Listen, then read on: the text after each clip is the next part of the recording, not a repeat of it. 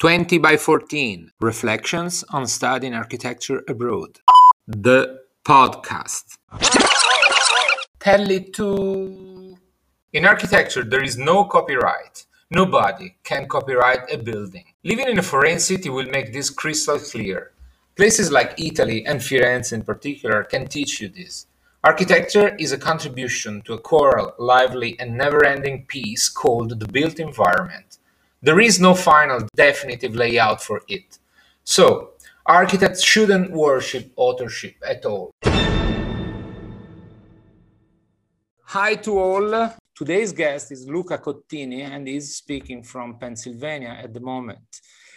Uh, he will briefly uh, give us the reason of why an Italian is uh, in Pennsylvania as of now. So I'm not going to present, but basically, what I can say about Luca is that Luca is, uh, is an academic that is teaching uh, Italian studies at the Villanova University, but is also um, uh, deeply in love with Italian design as I am. We share this idea that design is not just a way of producing cool objects, but it's the expression of the culture of, of, of a country. And as of now, Luca is leading uh, a podcast and a YouTube uh, uh, channel where uh, design is faced from uh, Italian design in particular is faced from very different uh, point of, of views. So, ciao Luca, ciao. benvenuto. Thank you for having me.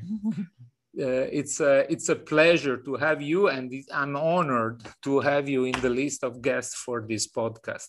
I must admit that the first idea of a podcast as a way to support the publication of a, of a book was born uh, a couple of years ago uh, during a couple of uh, dinners that we had together here uh, here in Florence. And when lately I I had uh, uh, the problem of finding a channel to support and to develop the marketing strategies for the book, I thought uh, to to a podcast, and of course, immediately your name came out. Buongiorno, Luca, and uh, can you share with us? Uh, a little bit your background, how an Italian from the northern Italy uh, ends up in Pennsylvania teaching Italian studies? Well, basically, I'm from uh, an hour north of Milan, uh, Varese, near the border with Switzerland. I grew up there, studied in Milan. I studied classics. Uh, I actually got back to my city teaching in middle school and high school uh, before uh, applying to a number of uh, um, like master's programs in the in the United States. And uh, luckily, I got into Notre Dame where I uh, completed a master's in, in Italian studies and Romance languages. And after that, like I really discovered uh, a different point of view on Italy and um, a different uh, world of studies on Italy here in the United States. So I decided to go on. I did my PhD in uh, Boston at Harvard. And um, after that, I got my first position in Canada, in Montreal, where I taught at McGill uh, before moving to back to Pennsylvania um, near Philadelphia.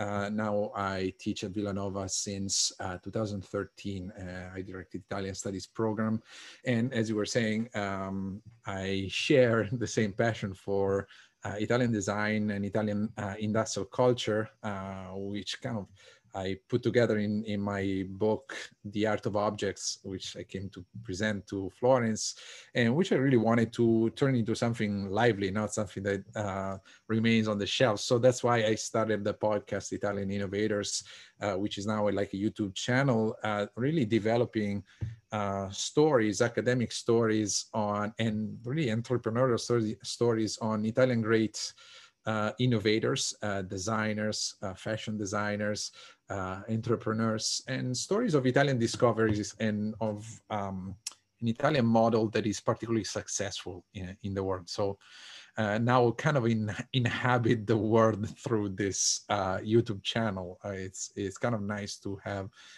viewers from uh, Australia, the UK, the United States, Canada, Ireland, and Latin America, and, and Italy, of course. Great. Uh, very uh, complex and uh, complicated. But uh, what what did and does uh, being abroad mean to you? Well, uh, my my life is being abroad at this point uh, as an italian in the united states i mean i became a citizen but like i i still consider myself uh, kind of um, someone who lives abroad um, and this applies to the united states but the more i live here in the us it's been 16 years the more going back to italy feels like being abroad as well uh, and uh, there is a sense of estrangement uh, in being abroad, in not being familiar with places. Um, but there's also a sense of general discovery and a sense of attention and newness and, and curiosity that this marginal position generates.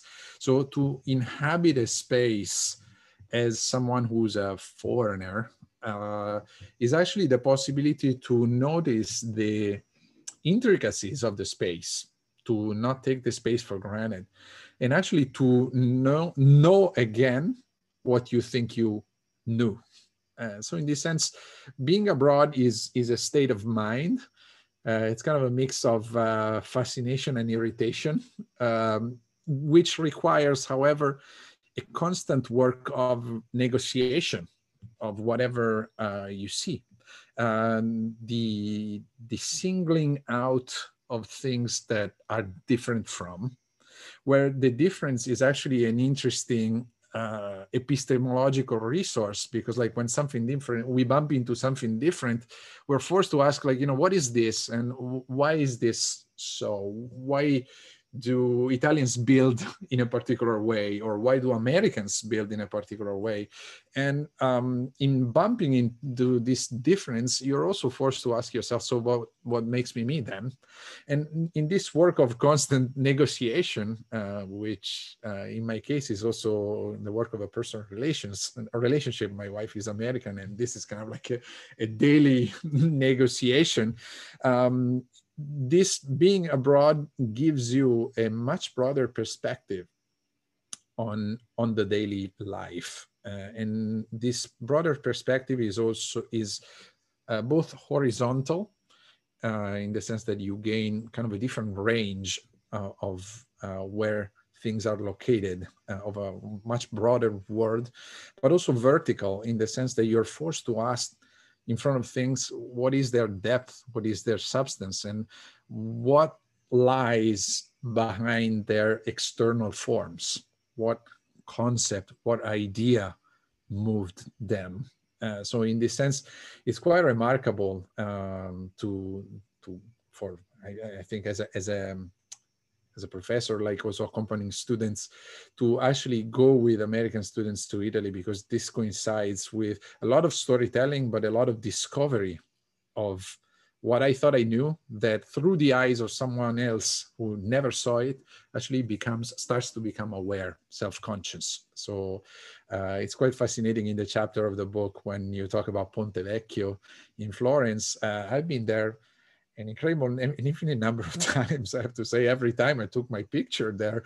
But it's actually quite remarkable to be forced to tell to someone else what this is about and discover by telling that uh, it has a much longer history. That like Taddeo Gaddi worked on it, uh, like the, the great uh, late medieval painter working in Santa Croce in, in, in Florence. The, the, the, the, Cappella Baroncelli it was like one of the most incredible pieces in Florence that I've never seen. And then like going back to Florence with students, you start to realize, hey, but there's this. And um, and also like imagining the scenes of like uh, you know, the, you, you mentioned the visit of uh, Mussolini and Hitler uh, in Florence and their picture they took in, in, in Ponte Vecchio and, and, the fact that he was spared by the bombings, perhaps because of the fascination that it raised also for them, uh, as, as it does for every American student and every Italian who is becomes aware of what this is. So thank you, Luca. Yes, I, I do agree that uh, the fact of being uh, abroad, uh, in my opinion, and this is what I tried to defend in throughout all the 20 chapters of the book, is uh, is the fact uh, itself of being abroad. This you you you called it uh, a state of mind. We can call it this abroadness, which is more important than the place where you are.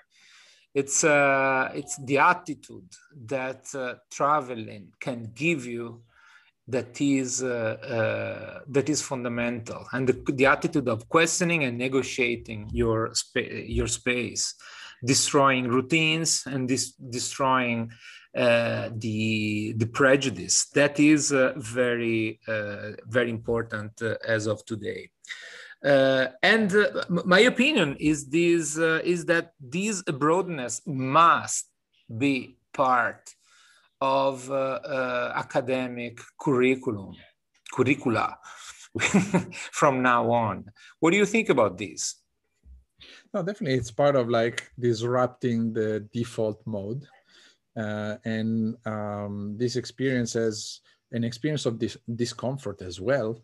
Um, produces like really a broadening of the mind uh, as we were discussing earlier like uh, the space of a campus is kind of an enshrined space and a self-enclosed space. And the more students are exposed to uh, an understanding of a complex, interrelated world, um, the more they gain um, depth and substance, and also that kind of self-awareness that is necessary to really succeed in any profession, really. So in this sense, being abroad is really a resource uh, for students in um, developing an original path.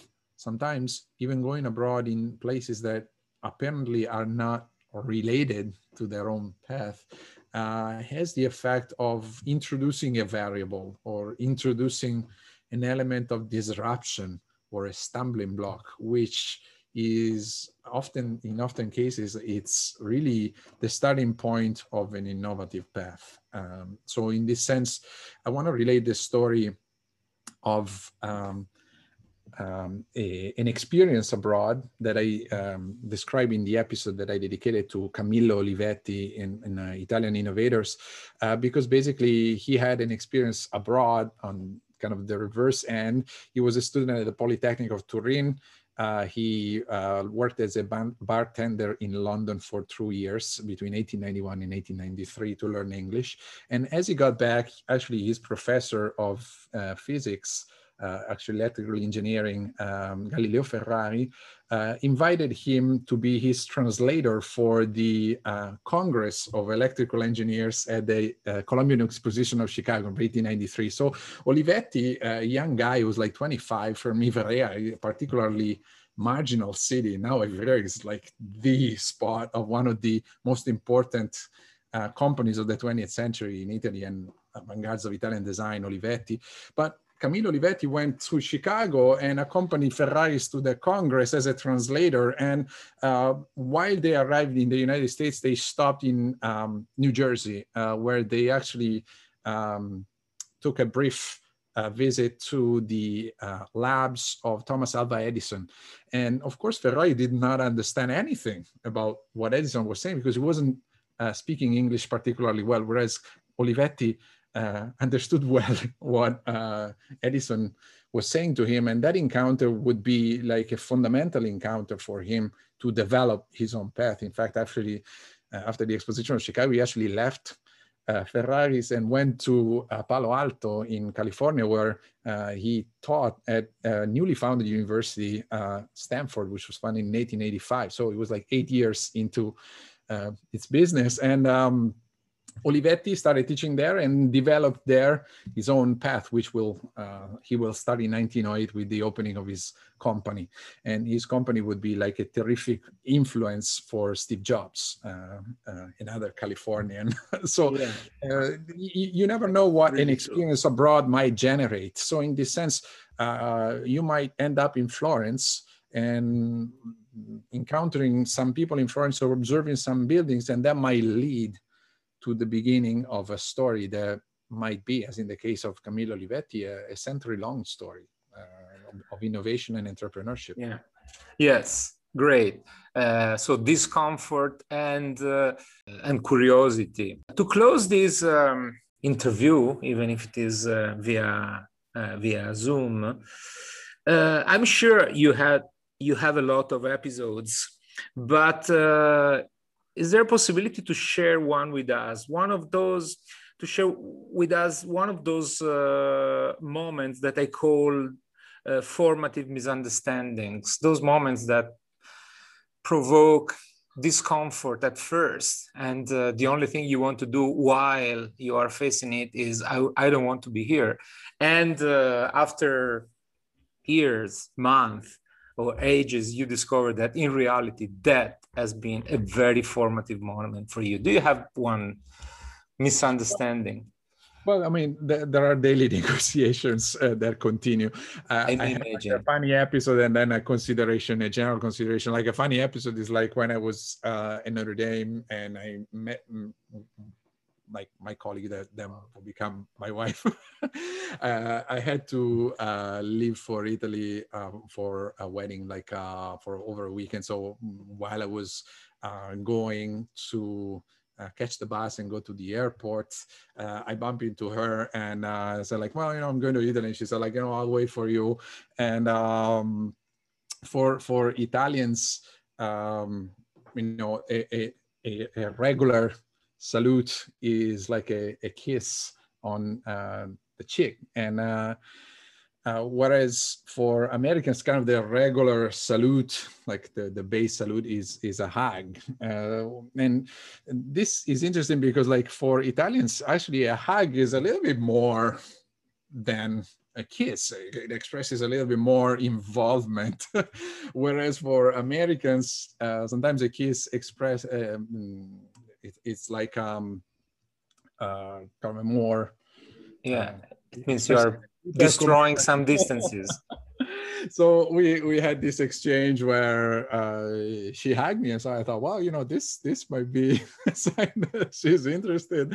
Whereas this was like a completely kind of regular salute. Then you know the story went on, and uh, luckily. Uh, but uh, no, this is to say that this um, is really a formative misunderstanding. Yeah, yeah. No, and this is important because like one of the interesting things of going abroad is really to learn the language um, to, to go abroad needs to coincide with the experience of learning a language of learning uh, an idiom italian spanish french english but also to learn a language of gestures a language of like ways of being. And so in this sense the ability to learn a language is what allows you to really fully comprehend a reality and to fully digest the, the discomfort. Um, because otherwise otherwise what remains is the sense of misunderstanding. So the work of misunderstanding is the work of understanding little by little uh, which coincides with uh, learning a language learning a way of being and learning a pitch really. Learning a way to phrase things learning a way to say things um, in in um, in in the others mental language. So this this has become really important for me uh, not only in my work not only in in the communication in different languages uh, with different people across the world but also in finding out like a way to present my content uh, for example academic content on a, on a youtube platform or a light platform. So in this sense this work of being abroad coincides with a posture that is a posture of constant translation and negotiation and in doing this understanding of different words and different points of view. Uh, not for the sake of um, kind of di diversity for its own sake but for really an enrichment and a, and, an, and a broadening of your mental horizon which coincides with really a greater enjoyment of, of life. Yeah yeah, that is great because in reality, it's it's about space. It's about uh, negotiating the space in between you and the experience, which is uh, through language, to attitudes, to verbal language, and and especially non-verbal language. Luca, uh, I'm so grateful for your intervention, which I'm sure our followers will uh, enjoy.